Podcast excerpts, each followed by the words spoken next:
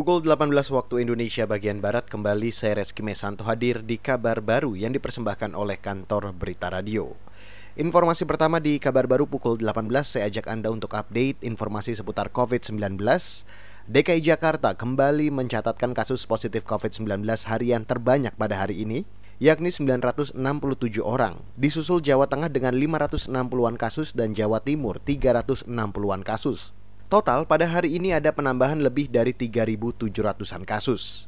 Penambahan ini membuat jumlah akumulasi kasus aktif nasional mencapai lebih dari 210.000 kasus. Jumlah pasien sembuh juga bertambah hari ini, yakni 2.700-an kasus, sehingga total sembuh mencapai lebih dari 150.000 orang.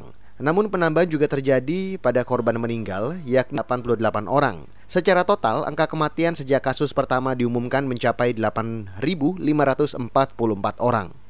Kita beralih ke Aceh, pemerintah kota Lok Sumawe Aceh memberlakukan sanksi membaca Al-Quran bagi masyarakat yang tak mengenakan masker.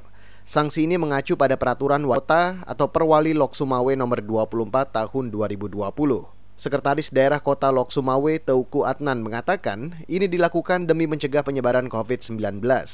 Saat ini razia juga gencar dilakukan di pusat-pusat keramaian. Perwalnya udah sanksi ada. seperti apa, Pak?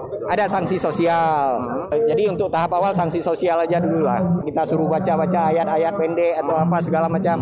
Jadi itu aja efeknya. Pembinaan seperti itu, Pak. Pembinaan ya. Oke. Sekdako Lok Sumawe Teguh Adnan mengimbau masyarakat untuk mematuhi protokol kesehatan salah satunya dengan memakai masker.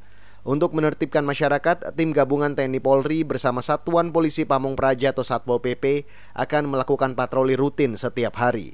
Berdasarkan informasi yang diterima KBR dari Satgas Penanggulangan COVID-19 Kota Lok Sumawe, terdapat 76 warga di sana yang terkena virus corona. Pimpinan Myanmar Aung San Suu Kyi batal diundang ke acara penghargaan hak asasi manusia atau HAM oleh Parlemen Eropa. Parlemen menilai Suki membiarkan kekerasan militer dan pelanggaran hak asasi manusia terhadap masyarakat etnis minoritas Rohingya di Myanmar. Suki pernah meraih penghargaan tersebut pada 1990 karena itu tahun ini ia diundang sebagai tamu kehormatan.